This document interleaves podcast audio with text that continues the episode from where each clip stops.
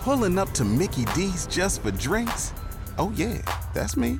Nothing extra, just perfection and a straw. Coming in hot for the coldest cups on the block.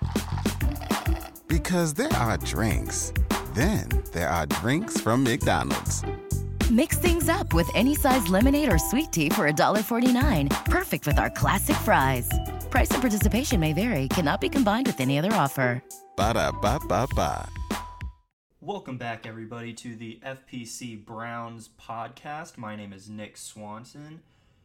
Once again, I would like to thank, as usual, at the beginning of each episode, I would like to thank everyone for supporting this podcast throughout its short time so far.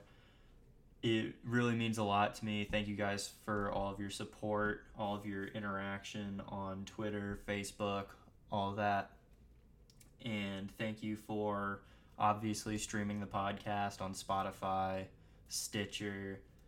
Um, yeah, that's that's pretty much it. Um, I ran a poll on the FPC Browns Twitter account for what we're going to go over in today's episode, or yeah, I guess I guess this is an episode. Yeah, podcast episodes.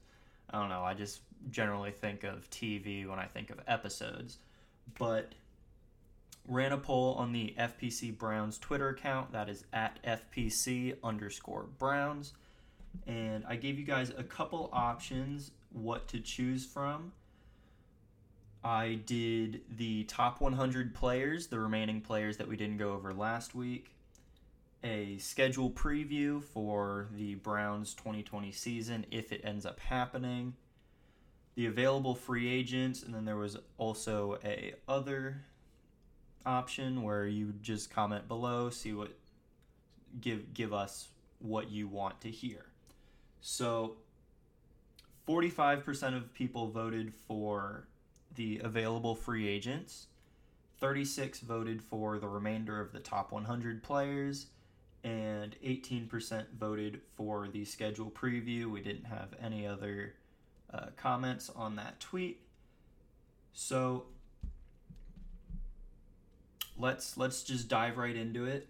Um, that tweet was put up for 24 hours, so we got we got a couple votes in on that, and so since available free agents won out, we're going to be looking at the notable free agents as well as the the potential free agents that the Browns could go out and sign. So if you didn't know, the Browns had one of the highest cap amounts or had, had the most cap space out of any team at the beginning of the offseason. And right now, they still have $38 million available. So, all of these players realistically could be signed. We're going to start off first with a position that isn't really of need, but we're going to go to the wide receivers and start out with Josh Gordon, former Cleveland Brown, um, one of the better Cleveland Brown receivers that we have had over the last 20 years, pretty much. Uh, Josh Gordon has extreme upside still. He's had a lot of off the field problems, but that's mainly related to marijuana, which does unfortunately go is one of the NFL's banned substances. So he has had quite a number of suspensions for substance abuse issues, and that has caused him to be in and out of the league as well as bouncing between teams. So he started off his career in Cleveland. He then went to New England and then on to Seattle. He was actually given a Super Bowl ring whenever for his time with the Patriots. That was during the season that they beat the Rams. think it was the Rams. It would be fun to see him back. You know, it would be fun to see Josh Gordon back in the Browns uniforms. The Seahawks have been pretty vocal about trying to get him back on board again. A couple Seahawks insiders have said that they are pretty to fully confident that Gordon will re sign with the Seahawks. But I wanted to throw him in here just because that would be a fun little throwback and we could we could see him maybe get a ring where it all started. Next up, we're going to continue with the wide receiver position with probably the most or one one of the more polarizing figures in the league. Antonio Brown. Antonio Brown was given a 8-game suspension for violating the person the NFL's personal conduct policy couple days ago and hasn't been explicitly stated what it was for. You can assume it was for the issues that he had in Oakland, as well as his off the field issues, his recent arrests, and his domestic disputes that he's had. I don't really see the Browns signing him right now in my eyes it's just a bidding war between the Seattle Seahawks and unfortunately the Baltimore Ravens. The Ravens are a strong candidate because he and Lamar seem to have a good relationship, and also his cousin, Marquise Brown, is the current number one receiver for the Ravens. That kind of goes the same way with the Seahawks. He's got a ton of respect for Russell Wilson Wilson has been lobbying to get Antonio Brown to Seattle for a while now, and just not entirely sure if he would be a sign and stash player for those eight games or if a team will wait until that suspension is up before signing him. Next up, we have another former Seahawk, Jadeveon Clowney. Clowney, we're not entirely sure what's going on with him. He's received an offer from the Browns, the Titans, the Raiders, and the Seahawks. Still no idea what he's what he's doing. I've heard rumors that he might end up just sitting out this season and then waiting for next year's free agency to see if a team would sign him then. Obviously, he can be signed midway through the season. It's just would he want to play at that point and would he be in the shape to play? That's that's unknown. Feel like he would be a good signing for the Browns if it was on a short-term deal like a 1 or 2 year deal. I don't think it would be worth locking him up for the long term. He hasn't really shown that consistent production and the sustainability that you would like to see in a premier edge rusher. So I don't see the Browns handing out a large contract to him, but he would definitely be an upgrade over Olivier Vernon. Vernon just looked terrible last year for Cleveland, and you can only really improve there. Even if you were to sign, for instance, Terrell Suggs, have him be your other edge rusher. That might be an improvement. That could be an improvement over Olivier Vernon. We aren't really sure. Suggs didn't have a ton of action last year. He is getting older, but it's a possibility. It's a possibility. But back to Clowney, not sure what's going to happen there. There also is a player that is on the trade market Yannick Ngakoue, the former Maryland pass rusher, now Jacksonville Jaguar, has voiced his desire to be traded. That is always a solid trade target. Yannick Ngakoue is a very good young pass rusher. It's just, I don't think if I were Andrew Berry, I wouldn't be willing to give up a first round pick or a second round pick for him unless I think with no doubts in my mind that we are going to the Super Bowl and this pick won't be worth as much. Let's continue on to another edge rusher. We have Everson Griffen. Everson Griffen, former Minnesota Viking, pretty good player. He's slowly regressed as he's gotten older, but he is 32 and still putting up good numbers, putting up the production that you want to see. So I don't really think there would be any any hesitation to sign him again. It would be a short-term deal. It would be better to sign an edge rusher in or to draft an edge rusher and then build upon him and help him progress, hopefully get to maybe even a Myles Garrett level. We don't know. But Everson Griffen has been rumored to have interest in the Packers, and there's mutual interest there. That seems to be the favorite for him right now. The Vikings have expressed interest in bringing him back, but we haven't really heard about Griffen's willingness to re-sign there. Next up, we'll go interior offensive line, get Wyatt Teller out of the out of the out of the rotation. We have Josh Kline, former Minnesota Viking, former New England Patriot, former Tennessee Titan. Kline has been solid throughout his career.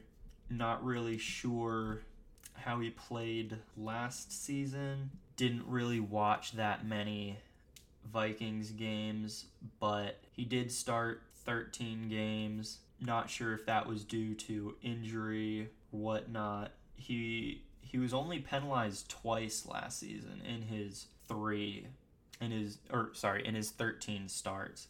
He had one offside or not offside. He had one false start and a penalty that actually ended up being offset by an opposing penalty. So that's solid. The back in 2019, the Vikings signed Kline to a three-year, $15 million extension, but waived him in the offseason.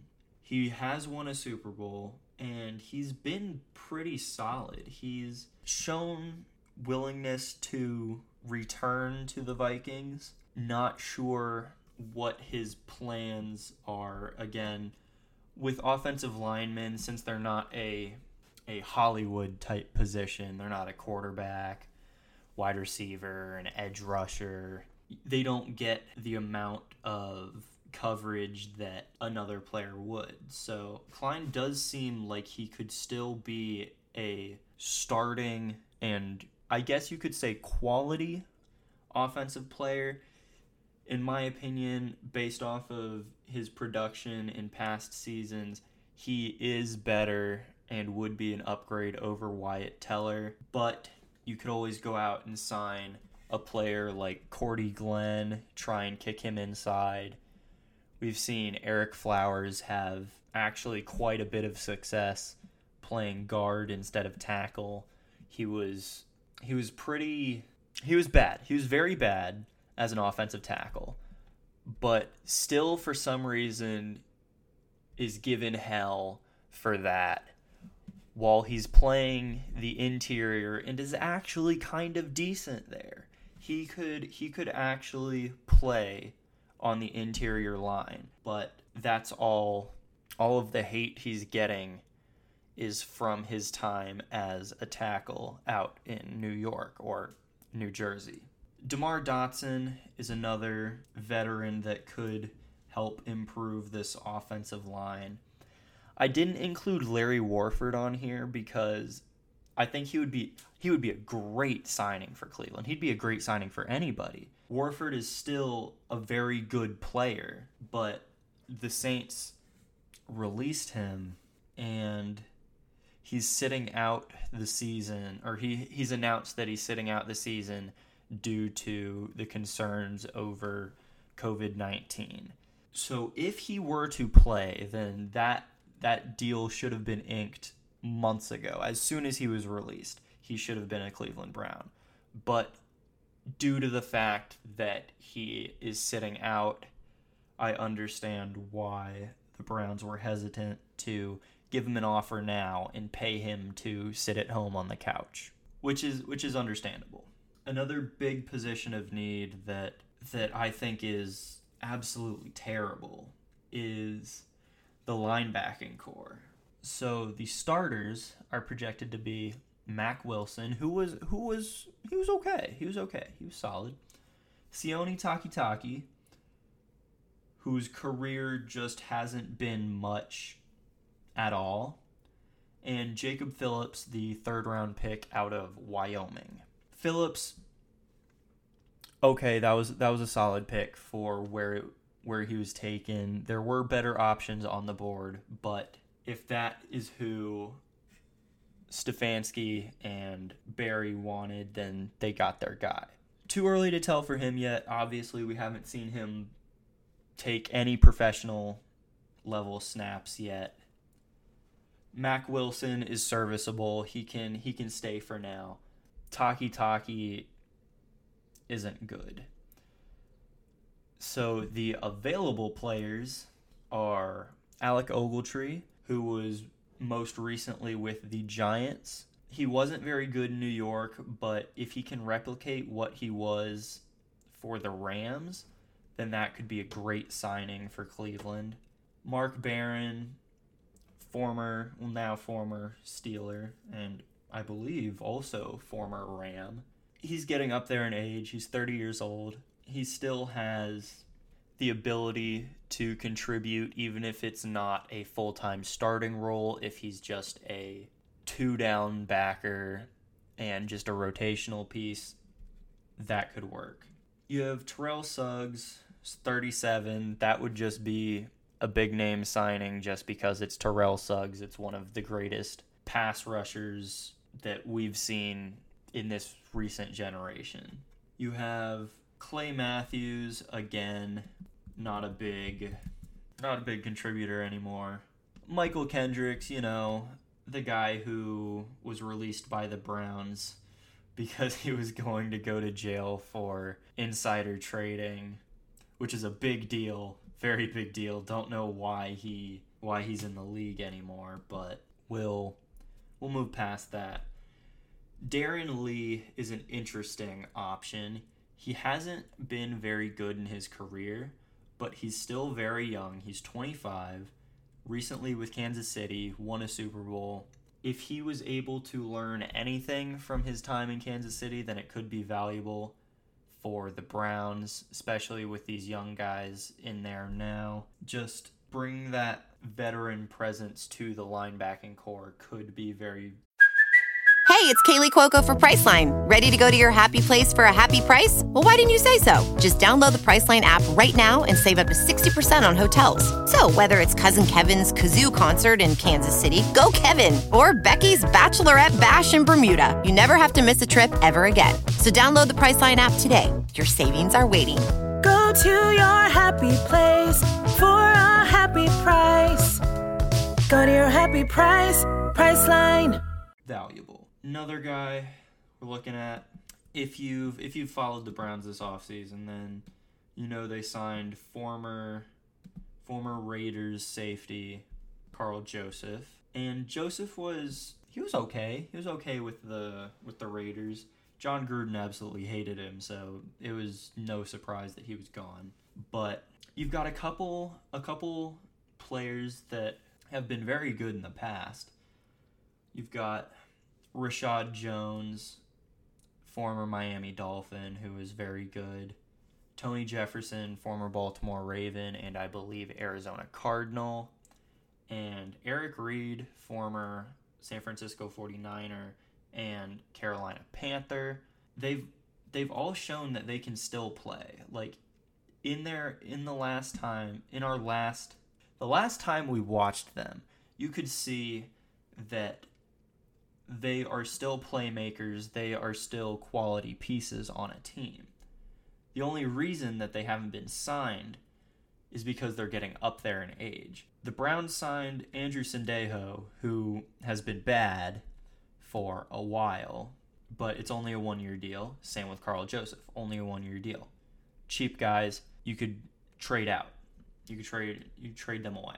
But any three of those players, Reshad Jones, Tony Jefferson, Eric Reid, in my opinion, are an upgrade over Karl Joseph, and Grant Delpit is the other starting safety. Delpit was expected to be a first round pick and then fell to the second round, kind of like his former teammate Greedy Williams, who the Browns also drafted in the second round after he fell. If they're able to secure up the the back end of the defense, I'm not worried about the defensive line at all. I'm not worried, not worried. But the linebacking play and the safeties, those are what's going to make or break this defense because you've just got a bunch of unproven guys there a bunch of of open roster slots that you could have filled with better players that you chose not to.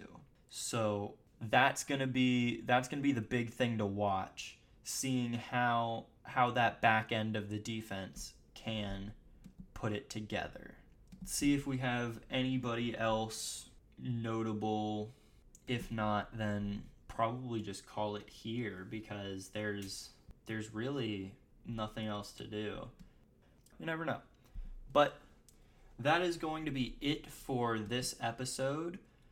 Next episode, we're either going to go back over the top 100 and we will, or we'll do a schedule preview. I'll go ahead put out another tweet for that. We'll have it up.